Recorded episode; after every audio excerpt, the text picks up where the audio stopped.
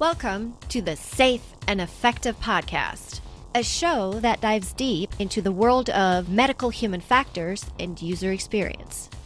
I'm your host, Heidi Mehrzad. Are you passionate about making a difference in the medical field? Curious about the science behind designing usable, safe, and effective medical devices? Look no further. Every episode, we bring you exclusive interviews with experts from industry, academia, and government as they share their insights and experiences in the rapidly evolving world of medical human factors. From case studies to regulatory updates, we've got you covered. Stay ahead of the curve and learn valuable lessons that make a real impact on patient quality of life and user experience. Whether you're an industry expert or a novice looking to expand your knowledge, Safe and Effective, the Medical Human Factors podcast is for you. Join us as we explore the world of human factors and its impact on the medical device industry. Subscribe now on your favorite podcast platform. Stay tuned and remember be safe and effective. Are you tired of boring lectures and textbooks on human factors and UX? Well, grab your headphones and get ready for a wild ride with the Human Factors Minute podcast. Each minute is like a mini crash course packed with valuable insights and information on various organizations, conferences, usability methods, theories, models, certifications, tools, and much more. We'll take you on a journey through the fascinating world of human factors, from the ancient history to the latest trends and developments. Listen in as we explore the field and discover new ways to enhance the user experience. From the Think Aloud protocol to the critical incident technique, focus groups, iterative design, we'll make sure that you're the smartest person in the room. Tune in on the 10th, the 20th, and the last day of every month for a new and interesting tidbit related to human factors. Don't miss out on the Human Factors Minute podcast, your ultimate source for all things human factors.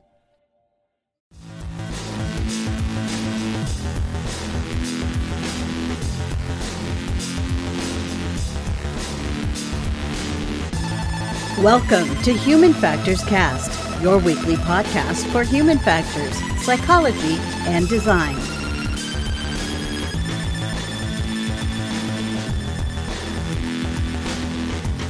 Hello, greetings, and welcome to episode 294. We're recording this episode live on September 21st, 2023. Do you remember the 21st night of September? I sure do. This is Human Factors Cast. I'm your host, Nick Roome. I'm joined today by Mr. Barry Kirby.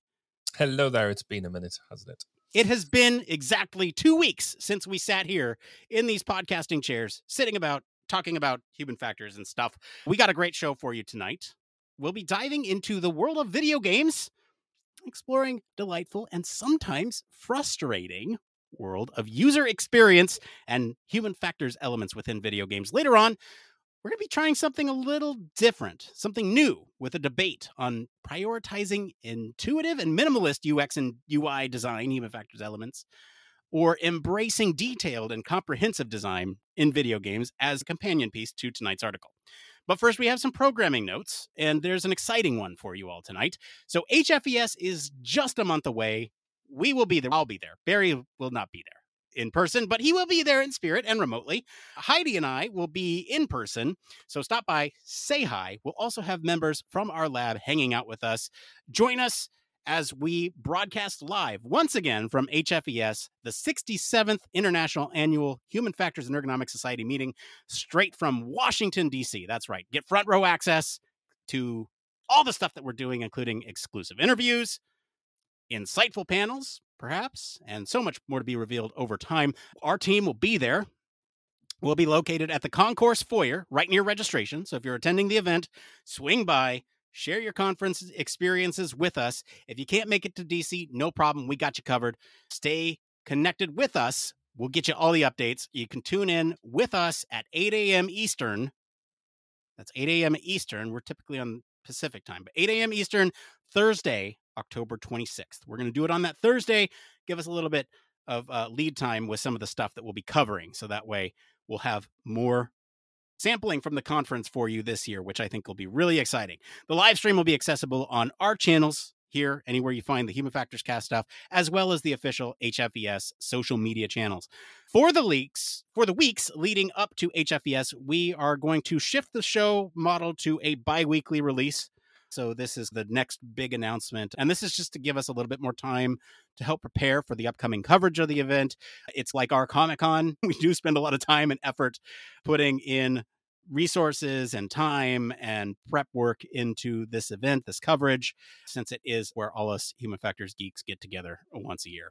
So, just to preview the schedule, October 5th, we'll have a show. October 19th, we'll have a show. And then we'll do the live coverage on the 26th at HFES. So, be there, be square. Any updates from you, Barry? 1202? No, not really. Nothing much because we've been taking a bit of a summer hiatus and really not having enough time to breathe. Never mind interview people. So we will have a an autumn program coming up. Uh, details to be announced soon.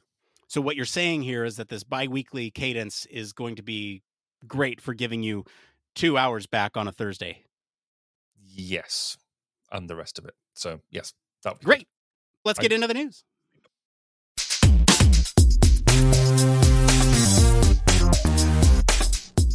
That's right. This is the part of the show all about human factors news. Barry, what is our story this week? So, this week we are talking about delightful and frustrating UX in video games. So, we talked about the impact of human factors engineering in the gaming industry. I mean, did you know that over 40% of the world's population are gamers? That's a massive user base that needs well designed user experiences when they play their games. The author of this article is a UX designer, and they admit to spending hmm. countless hours playing games and through this noticing the common patterns that lead to both delightful and or frustrating experiences when they game. The article discusses things like menu screen design, information display, and heads up display, or a HUDs, the methods in which the information is visually relayed to players as part of the game's user interface. One example of a frustrating experience is where the game bombards you with overwhelming amounts of information, particularly through its menu design. So we're going to talk through tonight 12 main examples that they bring out. There's going to be six frustrating ones and six delightful ones. So, Nick, you enjoy a good game. You're a um, um, self professed gamer. What are your thoughts on the article so far? So, this is interesting. And I thought this article would open up a wider discussion for us. For me, it's very frustrating as a gamer and to be in this field sometimes because I know that things can be done better and I'm aware working in software development what some of those limitations are and where sort of the people behind the scenes would have not cut corners on some of these experiences that we'll talk about here. So there are a lot of other factors in game development that prevent a product from being perfect. That being said, I don't think perfect should ever be the enemy of good. And I think this game development is interesting because the product itself is iterative where the design of the product itself is iterative, but then also the entries within a series or across developers or publishers are iterative as well. And you learn lessons from one game and apply them to another.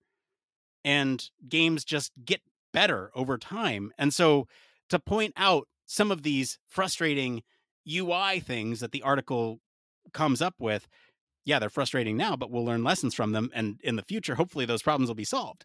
And we can nitpick on those all we like, but this is these are just some notes. I compared gaming as a whole to like complex systems earlier. I'll get more into that analogy later, but the whole thing to me is very fascinating. So Barry, you yourself didn't necessarily classify yourself as a gamer, but I'm curious on on your thoughts of, of this whole thing.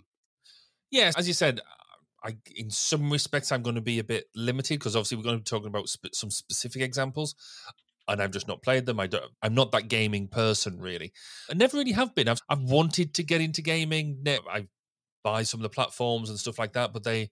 I know I've got a 360 and a PS4 basically sat on the shelf gathering gathering dust and, and cobwebs. But I do spend a lot of my time about when I'm doing UI design and system development. I use an awful lot of gamification and gamification techniques and have done lots of research around gamification. So the mechanics of gaming I'm quite familiar with, and so I'm quite looking forward to talking through some of them. But also, I've done a lot of work around the the using either you could either call it serious gaming or the use of simulation for training, and have done a lot of work around that, and also uh, observed how we've seen the development of some games and how, let's say, some organizations have used the development of gaming in order to re- reduce their training burden and increase their recruitment, for example, when we talk about military examples later. But fundamentally, if we talk about the entire gaming thing, I'm just not that person, with one exception. And that exception, I, I do a bit of Minecraft. Uh, I will. I'll dip into that and, and and play that. I do have a realm and stuff like that, and and I guess that's because it's you're basically creating your own game as you go. You're creating your own game mechanics. What what is good for you and things like that. So that's interesting. There's another part of this which I think is really cool as well. Is around the generational aspect of gaming and how the generations are changing and evolving. You know, if you go back, not actually too many generations ago, nobody did gaming because the just the facility didn't exist. Yet now we've got a significant say 40% of people are gamers but then what is a what truly what is a gamer?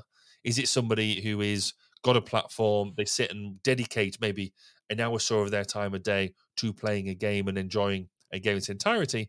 Or is somebody who's playing a, a, a simple app on their mobile phone are they a, a, gamer or are they just are they something different? I think we're we're being all inclusive we're bringing everybody in but it's it's interesting seeing different perspectives on what that means but I echo what, what you said is that in terms of UI design, I don't really see any difference between developing the UI of a game to any other interface I design, be it for a fast jet or, or anything like that, because uh, the way I see it, the, ba- the basics are the same. You you need to be able to onboard people. So somebody who's never used something like this before, you've got to be able to bring them in a way that doesn't overload them but allows them to explore you've got to be able to make sure they can do the basic elements of what they need to do but if as they if they want to do more complex things then them sort of things are available shortcuts all that sort of really good stuff i guess that the big difference in gaming is you've got to allow people to explore the environment that it's in you've got to be able to give them the information to work with but also be able to provide a level of challenge because you don't just sit there and just play the game just for the sake of it. You want to have a level of challenge, and therefore you get the enjoyment of beating either the levels or the game or whatever, and, and that sort of thing. I think fundamentally the UI piece is is I don't think it's really that much different. It's the perhaps the outcome that we expect out of it, and it's you, you're trying to keep people immersed in in what they're doing for as long as possible, and therefore good and bad UI is going to affect that. Does that make sense? Yes, it does. Yeah. Good. Well, uh, yeah, I, sometimes it doesn't. I guess to dig into this into more detail, what we've done is list each of the different so the, the six frustrating ones and the six delightful ones and i think almost just take them one at a time because they're actually all of them are really good indicators and it would be interesting again from the perspective you've played some of these games i've not or we've heard of them we've seen some bits of stuff so it'd be interesting to if you if one of us have engaged with it to understand maybe a bit more about what it is but would that be a sensible approach for you? Do you think? I here's what I think we should do. We should go through the list so that way everyone is aware of what is out there. Some of these I would almost argue is subjective. There are some that are th- this is obviously the author's opinion. And I think we what we do is we just list the the frustrating experiences that they they mention. We'll list the delightful ones and then we can pick apart some of these what makes it frustrating or what makes it delightful at a high level without necessarily thinking about the example that they give. Given that not everyone will have played that thing, if we need to, we can dive into it a little bit to give it some strength. But I think that's what we do. So let's go over the frustrating experiences here first. Maybe I'll do this one, Barry. I'll have you read the delightful ones after. But they list six frustrating experiences here. The first one is on Death Stranding. They mention an overwhelming display of information, the second one being Legend of Zelda Breath of the Wild. There's too many options, making it hard to navigate through the menu.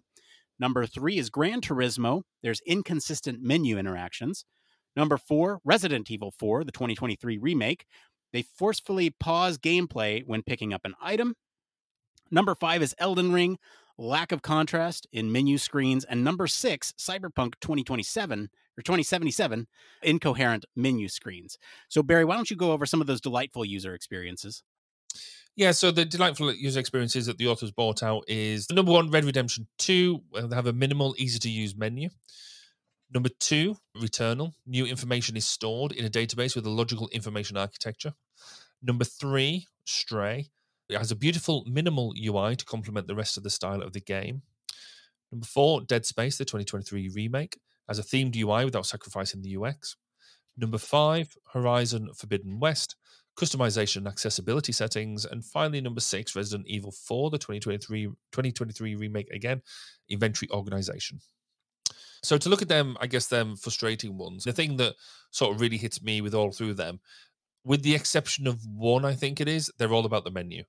They're all about how you interact with their menu controls one way or another. In fact, no, there's two separate ones, isn't there? Separate, yeah. Out, out of the six, four of them we're talking about either inconsistent, incoherent menus, or the actual design of them. So you mentioned the Elden Ring, I'm a lack of contrast, and then also and, and Legend of Zelda having too many options, making it hard to navigate through the menu. So it seems to me that if you have a menu system within a game, because uh, any sort of menu interaction is going to take your level of immersion out of the game, because you're having to do something that isn't part of the actual environment. And you want to make menu interaction as sleek and as slick as possible. And so it seems to be that this is why it comes up as. I can imagine that uh, whenever you develop any sort of menu system, if you don't get it right, it can jar with whatever whatever else is you're going to do. So presumably that's what they're finding in these games as well. Yeah, you're right. And I think this is an interesting take on it because a lot of the frustrating experiences do come down to some of these potentially best practices that we know how to handle. And in some of them, th- they're an artifact of the game systems themselves, be it world maps or different items or mechanics that you can use within the game. And so the fact that, or information overload, even. And so there's a lot of things there that we can draw conclusions from based on other things. And this is where I'm getting at the comparison between video games to other complex systems like aviation or medical devices or me- even just medical settings, right? So thinking about all this, and I'm, I'm going to go through a list here of comparing these two, three things just to drive home a point of why we're talking about them. The real difference here for me is the consequence of error. In these other domains, you're looking at the consequence of error being life saving events or life critical events where obviously if something goes wrong in an aircraft or in a medical setting you're it's not good news but if something goes wrong in a video game the consequence is death but what does that really mean for you you get to try again there are some games that punish death a little bit more harshly than others but i think this is an interesting take if only because that to me is the main difference between these two realms now if you think about this frustration piece, all of it, aviation, medical, video games, all need to be this user centered design. It's all about the players with video games. It's all about the pilots with aviation or the maintainers or the doctors or the nurse practitioners or whoever else in these hospital settings. And so if you think about all these things, it's ultimately designed or it needs to be designed for the person at the end. I think both examples work here in terms of the sort of cognitive load piece, this is where it gets really interesting to me because in aircraft or medical systems, you have high cognitive load on users sometimes, especially in high stress situations. And they're the design of a lot of things in these spaces are meant to reduce that cognitive load. Where in video games, this is a, an interesting um, flip side where you have this frustration actually being designed in the sense where you need to design frustrating things for players to overcome to feel good about overcoming those things. And sometimes these can be like challenging players cognitively in terms of puzzles or attention, problem solving, or even skill based things where you're platforming on a tight platform or you are engaging in combat that requires high reflexes. Again, like all this is super interesting. But again, you bring up the frustration being primarily with menu systems and, and the uh, overload of information within these menu systems. And so, what does that say about video games at a high level? From this author's perspective, I think it says a lot to say that video games generally are fun and that the most frustrating parts are the parts that are not fluid with that primary game experience where you're you know the, the combat loop or the platforming loop or whatever thing you're engaged in because you have to navigate to a menu. Mm-hmm. And so I've seen some examples of this where the where the menu doesn't necessarily take you out of things where i think there's an example on one of the delightful user experiences about menus and i have to look at the list one more time here to refresh my memory but i think it was and if you find it let me know um they had the first one which was a minimal easy to use menu yeah so well the rest of the style of the game yeah there's two interesting things here for me so one is going to be the Dead Space UI. And that one's an interesting one because it's an actual in-game UI. I think there's like a in in-game element where you're actually looking at a menu on your person, and so mm-hmm. it doesn't feel like you're getting ripped out of that environment, so it doesn't ruin the immersion. The other interesting thing to me is that a singular game can do something right and wrong at the same time, and that's here evidenced by Resident Evil 4, where it doesn't do a great job especially with at least in the author's opinion here pausing gameplay when you pick up an item. But they praise it for their inventory organization the ability to organize that inventory. And so it's possible that it excels in some places and doesn't do so great in others. I just think it's interesting that you're right. A lot of this stuff is when that primary thing that you are doing within a game is interrupted by needing to do something else. And how do you make that more fluid? How do you make that more part of the game world? And I'll just say from a VR perspective, one of the most incredible experiences that I had was playing the Batman VR game. And the reason being is because your menu and your items are literally on your utility belt. If you need to change an item, you just put one back on your utility belt. You grab the other one and you have a batarang instead of a grappling hook. And it's just amazing because it's right there on your person. I think VR really excels at those types of things where it's harder to do those in traditional um, 3D spaces or 2D games where you have to navigate to something else.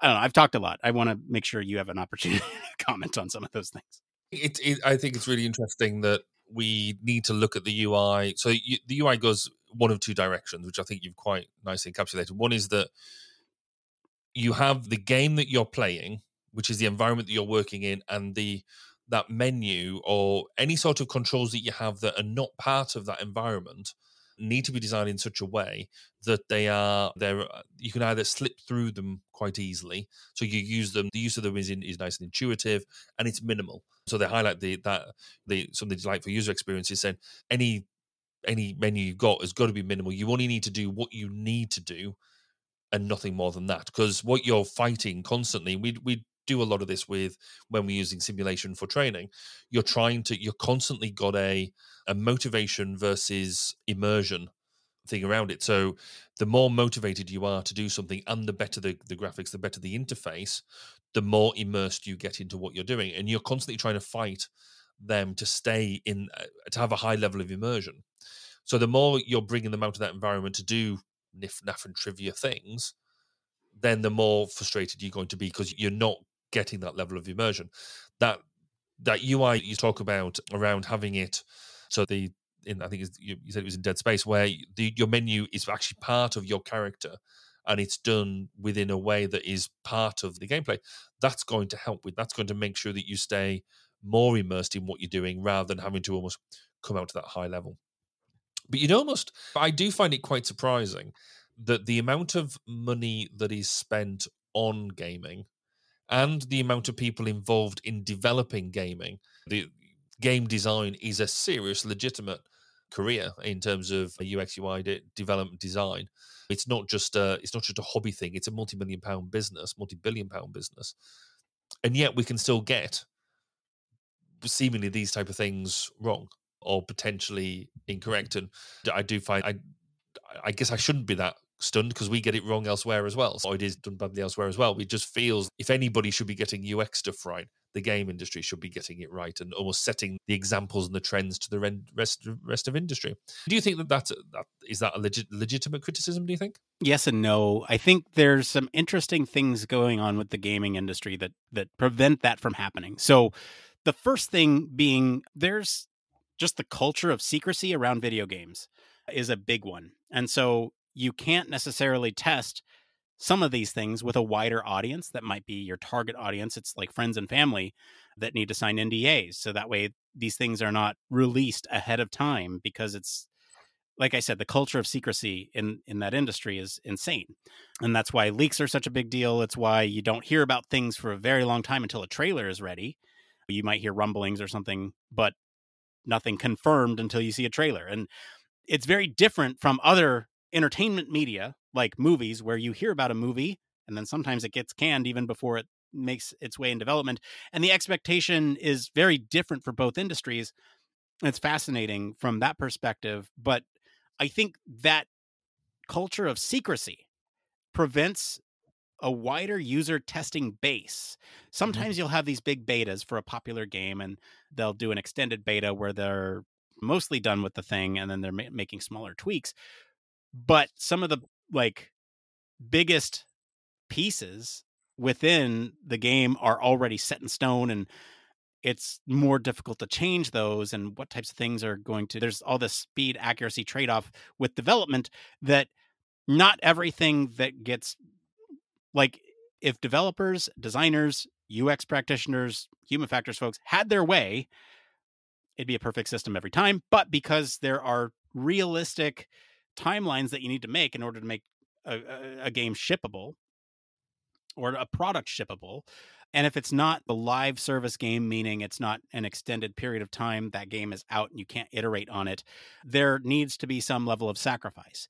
And are you going to fix a menu system or are you going to fix a game breaking bug that causes your system to crash and erase all your save data? And I think they would argue that takes a little bit more priority. It's basically instead of saying, do, do you want to make the plane easy to operate, let's make sure the plane can fly first, is the analogy there. The, eh, but it's an interesting that one again, isn't it? Because the to take it into the analogy of, of using uh, the plane or any safety critical system is the outcome is almost really well defined. You want plane to fly from, or the pilot to be able to fly the plane from point A to point B, doing certainly in the military context, doing something along the way. And you could almost easily measure, or relatively easy measure, the outcome. Did were they able to do the task? Yes, they did because there's a big crater or whatever the outcome of it is. The, the, the plane landed in one piece. Brilliant. That's great. And then you can get into what was their what was their workload like? Were they fully situationally aware? Did they think it was a good user experience? So you, our measurement technique there is comparatively simple when you compare it to a game where you're trying to challenge, you're trying to induce a level of stress, but uh, but just enough stress to make it a challenge in order for them to accomplish something. Keep them immersed in into a game. You're wanting to, because certainly nowadays a lot of the bigger games are around allowing you to tell a story, allowing you to be part of a narrative, allowing you a, a level of interaction. But really, whilst it, you look like you've got complete freedom of action, actually funneling you down a, a predetermined path or one of a very small number of, of paths whilst making you think you can go and do anything you like very different challenge there to you get to the end of the game because some people think that to be if you're able to finish a game then actually the game has failed because you've not been given that level of commensurate challenge to finish. Other people if they can't finish the game they think they've wasted the money because they couldn't find their way through it and therefore they've blown the cash. They wanted it they want to get through it all have the trial and see the end credits. So it, it's having that very broad level of what customer acceptance looks like or what customer delight looks like is very different from what i'm used to in in the normal design world. Um, and that's that is another fascinating aspect of this because you have the souls like games which if you're unfamiliar they are essentially really hard games precise combat, you have to parry at just the right time, dodge at just the right time, manage your resources. If you don't, the punishment for death is very high. You get sent back with none of the resources that you gathered since your last sort of save. You have to trek all the way back to where you died to gather those resources back and hope that you can get yourself safe or finish off that monster that ended up killing you in the first place. There's been a large argument or debate, if you will, around whether or not these types of games should include things like accessibility settings to let anybody be able to play those at lower difficulty or whatever. And the sort of counter argument is that that's not part of the core game because you can't because it's hard by default. Why would you Mm. reduce the difficulty? And then the other half is yeah, but that game is not accessible to a lot of people who don't have the time or patience to play it. And then the other counter argument is but that's the designer's vision. That's that's the vision of the game is to be hard. Why should they make it easy for people? And then it's because if they want to make more money, then they would make it accessible to more people and more people would buy it and play it and they'd make more money. You go back and forth. And so this is a big debate in the space and whether or not you're on one side or the other, I think as highlighted by this list that we're looking at here, and just this list, we've talked about inventory issues, but we're also talking here about accessibility settings.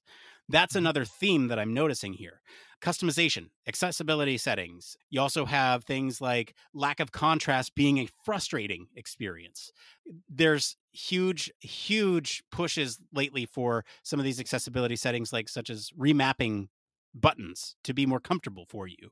And being able to engage in sort of these high contrast modes or colorblind modes that allow other users to see those types of things that you know for whatever reason they can't or are easier to see for them. And that's another theme that i'm noticing here. And at what point does the gameplay go from difficult by design to accessible by design and where is that line and where should it be? And i think we can get into that with the debate a little later but I, it's just another thing that i'm noticing here is as we talk about this frustration within video games it goes beyond the ui elements here that we're seeing. It goes beyond even the video game itself. Like i said earlier these are complex systems. You're playing on a system. In mm-hmm. the early days of the ps5 when you had versions of games that would come out that were both PlayStation 5 and PlayStation 4 compatible. You had users on the PlayStation downloading the PlayStation 4 version when their system could handle the PlayStation 5 version and it would load much faster and it would handle graphics much better and you'd have very different experience but they would download the PlayStation 4 version because the store wasn't easily understood you didn't know what the differences were between the two versions and so that's a system wide thing Mhm. and that impacts your enjoyment of the game because you get a different experience with it. And so that's where I'm saying this is not just a contained experience within one of these apps. Because if you play a game that's cross compatible on your phone versus on your Steam Deck versus on your PlayStation or your computer, you're going to have a different experience based on how you get to that thing. Do you access it through a launcher? Do you access it on your home screen? Do you have to put in a disc to be able to play it? All these things contribute to the end experience. And it's just fascinating to see how it all comes together and it's amazing in a lot of ways that we can get a tube full of people flying through the air. It's amazing in the same way that all this is working from a software perspective, too. If you think about even just the complexity of us talking here, I know we've geeked out about this before. I have a system on my end, you have a system on your end. We're communicating through this other thing. And that's a whole other experience factor that we haven't even touched upon yet is teamwork and communication. It's what is really interesting for me in terms of this overall is it goes to what you were saying earlier of what is the intent of the design the difficult by design or the accessibility by design because some people have described this in some of the other literature when i was sort of reading around this a bit is that is it software? Is it something that is meant to be achieved or is it art? Is it something that uh, somebody has a vision and therefore you shouldn't mess with that vision as such? They have an absolute right to, in, in the same way that art is not necessarily accessible, that you have a piece of art ju- just purely because you don't understand what it's trying to say. But part of what the value of that art is it's in your own interpretation it's in your the way that you access that piece and i, I think i've talk, spoken about this before where i've struggled to understand art in the past because uh, it just it's just you know blobs on a piece of can- canvas as far as i'm concerned. Until somebody then explained to me around it's about the journey it's, this is why i did what i did i this is the where i got to this was my struggle this was and this is how it's expressed. So that means something very different now. And somebody said that game development particularly around the really beautiful games the really well thought out. So not just the, the simple thing on, on your phone, but the, the stuff that has a, a longevity to it is not just a, a piece of software, it's a piece of digital art that you can interact with. I thought it was an interesting take on it. I'm not necessarily completely bought into that, but I can see, given you mentioned like different types of software engagement. I remember my early days of having a game was on a Commodore 16, where you put the tape in, you waited at what felt like a few days for it to bring up the tape, and you got the really simplistic interface that had no style around it whatsoever.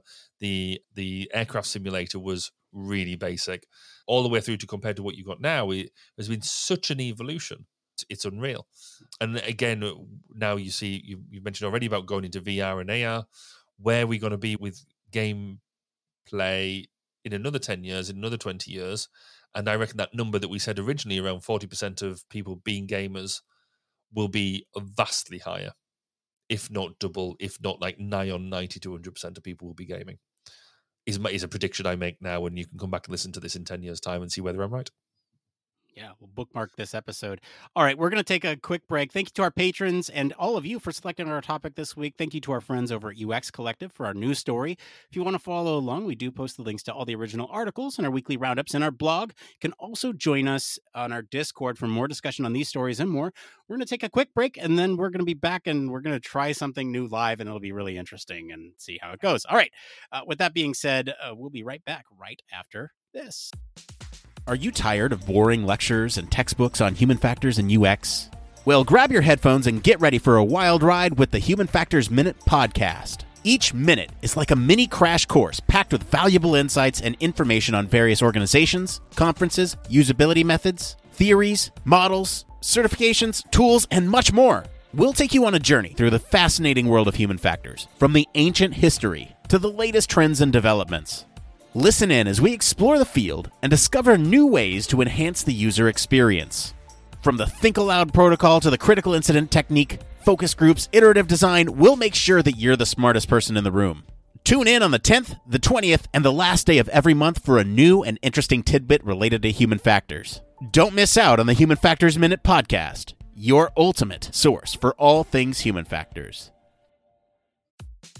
Human Factors Cast brings you the best in human factors news, interviews, conference coverage, and overall fun conversations into each and every episode we produce.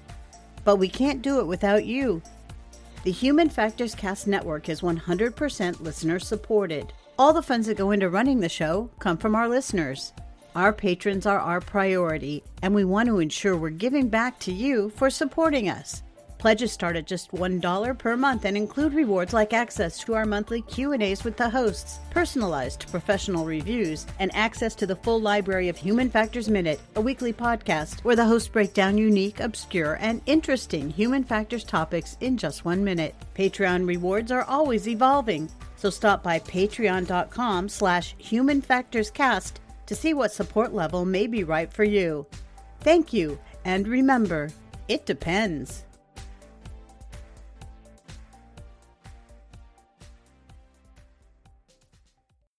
Yes, huge thank you as always to our patrons. We especially want to thank our Human Factors cast, all access and VIP patrons, Michelle Trip and Neil Ganey. Uh, patrons like you truly keep the show up and running. We could not do this without your support. Just as a little FYI, I mentioned at the top of the show that we are gearing up for HFES this year. You also might know that we have a Human Factors Cast Digital Media Lab. And if you are interested in communicating human factors or working with us here at the podcast on various projects to help build up your portfolio. We have a lot of work in the hopper that we need to prepare for HFES with. If you want to get some work experience, get some stuff out there, let us know. Get in contact with us, humanfactorscast at gmail.com. You can also reach out to us on any of our platforms. We'll respond to you there. But it's a great opportunity. Always like to bring it up every now and then to to let y'all know that we are doing stuff beyond just podcasting. If that interests you at all, let us know. There's no we don't have a transition for this. Should I just play the it came from? It's not a just do it anyway and then it came from it came from it came from the debate stage. I don't even know what to call this. So just to be completely transparent with all you listening, we wanted to freshen up the format a little bit. The it came from's let's be honest, we're getting a little stale sometimes. A lot of the samey questions after doing this for six, seven, six years, seven years, eight years. No, six, what, a long time. We start to see the same questions come up and just phrased in different ways. And we wanted to try something new. We're trying this completely on the fly here. So join us on this journey as it's probably going to be embarrassing and we're probably going to struggle through it a little bit. But the idea here is that we have a debate topic that is tangentially related to the article topic that we talked about tonight on the show. We'll each take one side of this and argue points for that perspective from a human factors standpoint. And again, this is related to the primary article. So the prompt for tonight, Barry, is should video games prioritize intuitive and minimalist design, potentially sacrificing depth, complex, complexity, or should they embrace detailed and comprehensive design at the risk of overwhelming or ostracizing new players? Barry, you have opted for which argument? I'm going to be pushing for the intuitive and minimalist design approach. So minimalist UX UI design. And and the main reason behind this and the, what I want to push is that if we have a intuitive minimalist UX UI design, then it has the greatest chance of success. The reason behind that is because you're going to have broad accessibility. Everybody is going to be able to get in and play the game those people who are possibly more like me, who is more of a casual user, there is nothing worse than trying to get into a game and do you get overwhelmed straight away with lots of stuff going on. You have to learn lots of different bits, lots of you, uh, lots of the instructions on how to use it. I immediately get turned off. I don't want to play. So if you want to get casual users into it, then you need that minimalist design so they you can get immersed into it straight away. And then hopefully, if you've done it properly, then you will be able to play keep on going playing that game.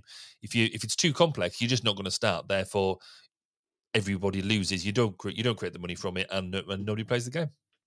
Nick, so what perspective? Obviously, that's my first opening gambit on this. So, what perspective are you taking, and what's your initial thought? Sure. So, I am taking the argument that video games should be detailed and comprehensive. And I'm going to steal the point that you were talking about earlier in the article discussion that video games are art. I believe that video games are art. I believe that they are a vision, not necessarily of one person always. Sometimes, in the case of indies, you do have a video game that is representative of that one person's image or, or vision for the product. I think video games are a collective piece of art that represents the video game team, the design team, the development team, the art team, the story team, everybody that contributed to that singular product. And I think that in itself should be reason enough for video games to be whatever they want to be, whether that's uh, complex or intuitive. But again, I'm arguing for the complexity here. So, what I'm going to say is that in this case, with a piece that is robust that is that has depth and complexity you're going to capture the gamer market.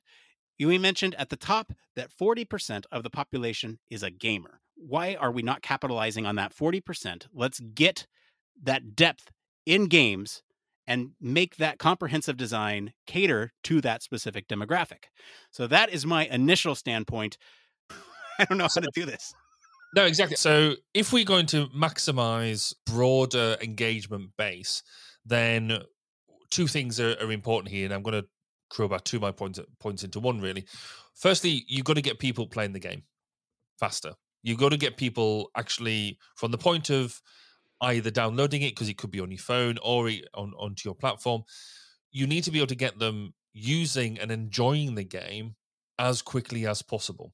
So the faster you onboard somebody, the better it is. The only way you you onboard people quickly is either through lots of training beforehand, which we know from complex systems. We talked about it in, in, in the main article. You do you put people on training courses. We don't put people on training courses for computer games. It's just not done. So therefore, the only other way to get people fast on board is to minimize the amount of interaction they need to learn in order to interact with that game. So therefore, in order to get people into the game quicker and therefore enjoying it quicker, you have to have an intuitive and minimalist UI. It, for me, it's a slam dunk. I win. Everyone's happy.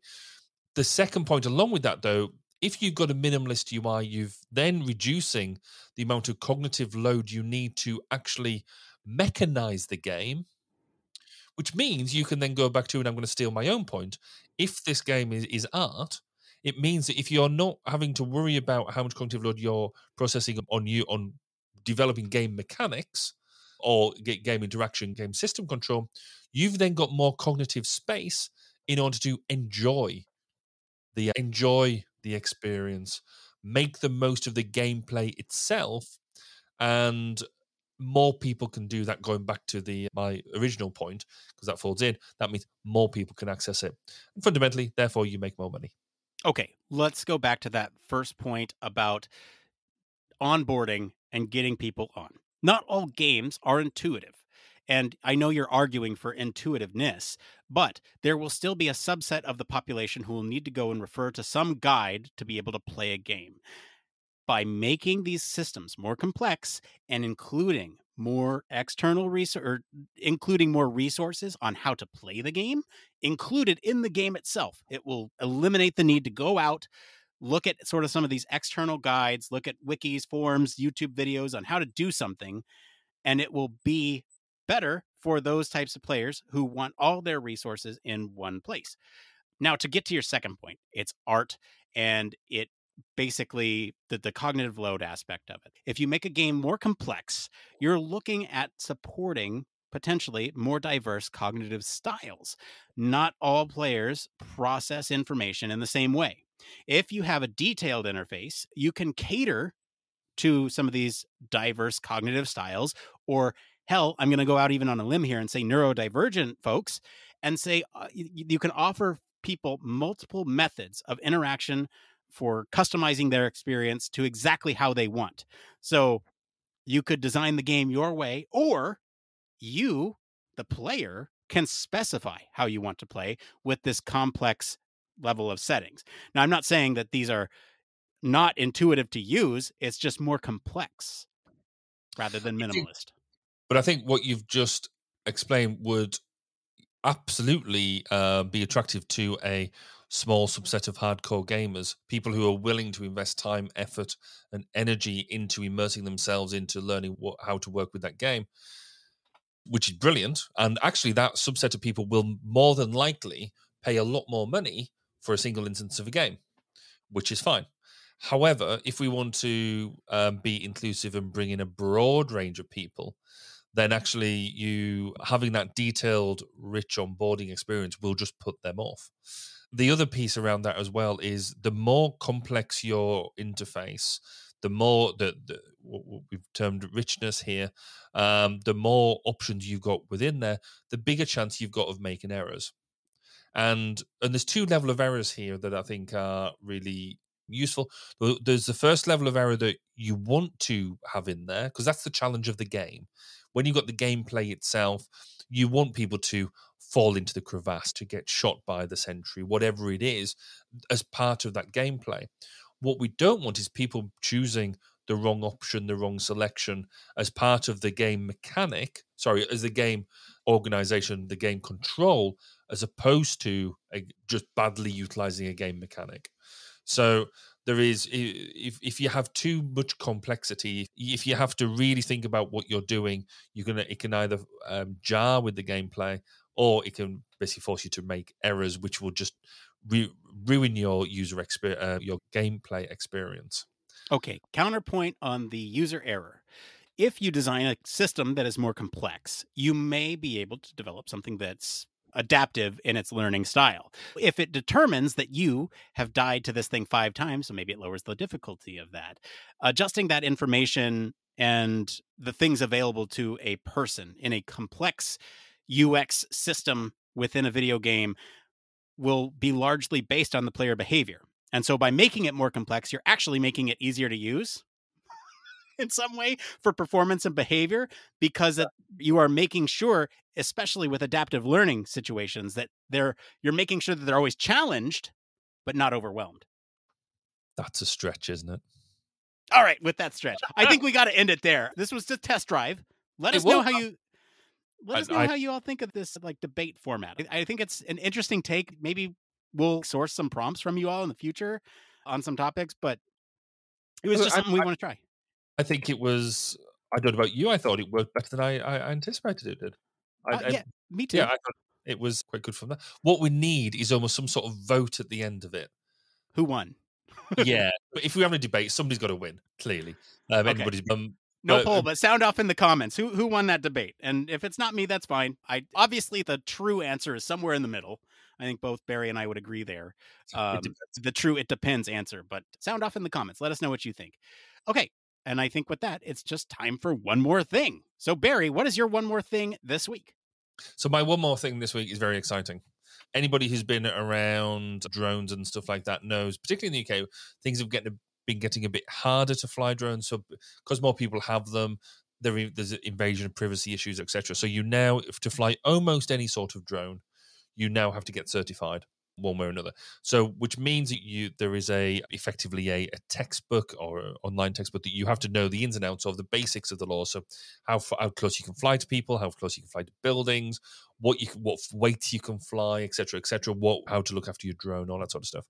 I've completed. I've done my learning. I've completed my course. I got my certificates. In fact, two certificates: my operator certificate and my flying certificate.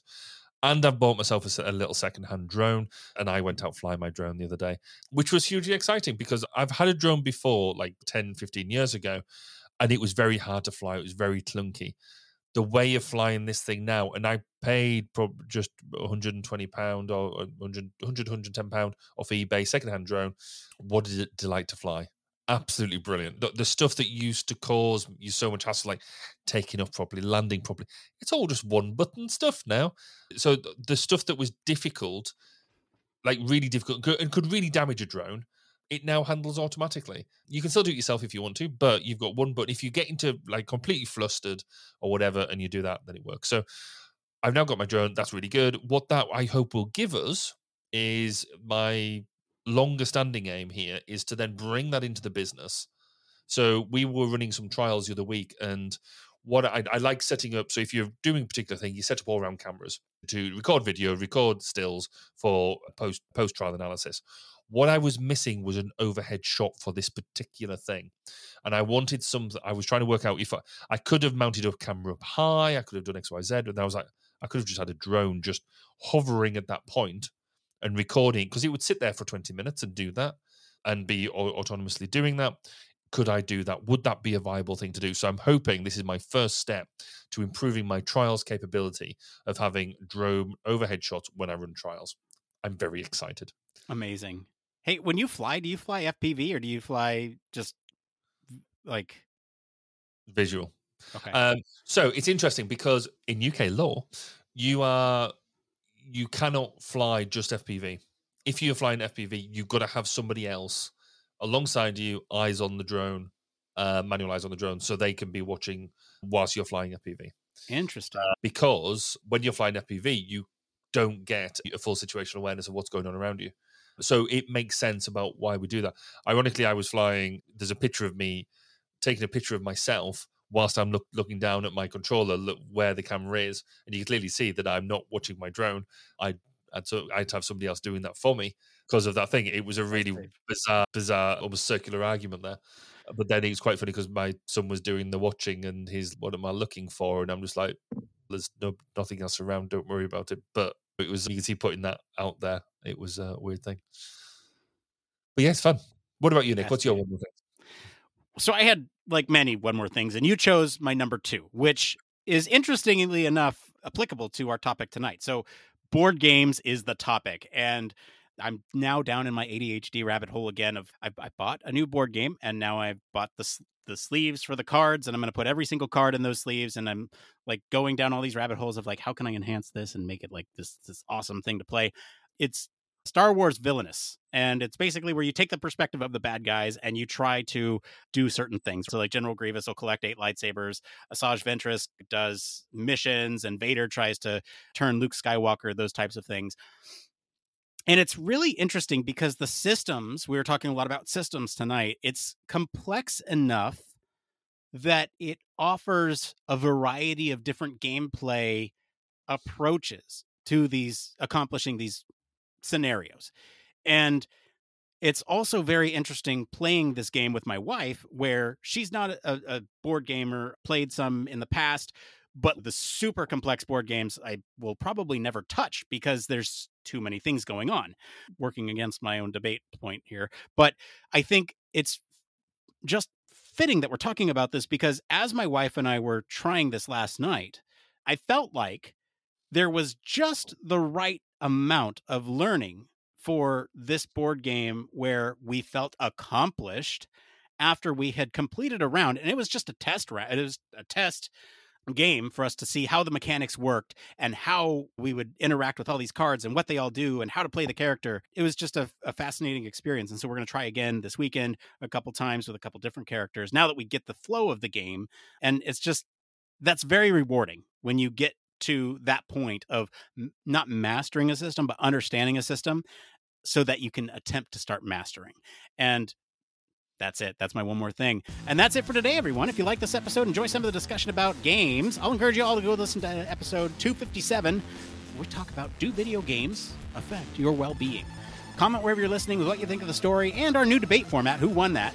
And for more in depth discussion, you can always join us on our Discord community. Visit our official website, sign up for our newsletter, stay up to date with all the latest Human Factors news. If you like what you hear, you want to support the show, there's a couple things you can do. One, you can stop what you're doing right now, leave us a five star review on your podcast medium of choice. That always helps us out.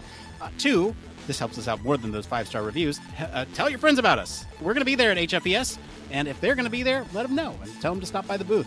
Maybe you'll hear your friends on the show. Three, consider supporting us on Patreon if you have the financial means to. I have now a board game addiction that I need to fund. Just kidding. That all goes back into the show. Just kidding, like Barry kids about his car. As always, links to all of our socials and our website are in the description of this episode. Mr. Barry Kirby, thank you for being on the show today. Where can our listeners go and find you if they want to talk about Minecraft? If you want to come and talk to me about anything at all, including Minecraft, then come and find me on X. Do we have to call it X? Baz underscore K or any of the socials, just search for Barry Kirby, you'll find me. If you want to come and listen to people I interview, inter- interesting people around the Human Factors domain, find me at 1202 uh, Human Factors Podcast at 1202podcast.com. As for me, I've been your host, Nick Roome. If you want to talk about human factors, Star Wars, video games, you can find me on our Discord and all social media at Nick underscore Roome. Thanks again for tuning in to Human Factors Cast. Till next time, it depends.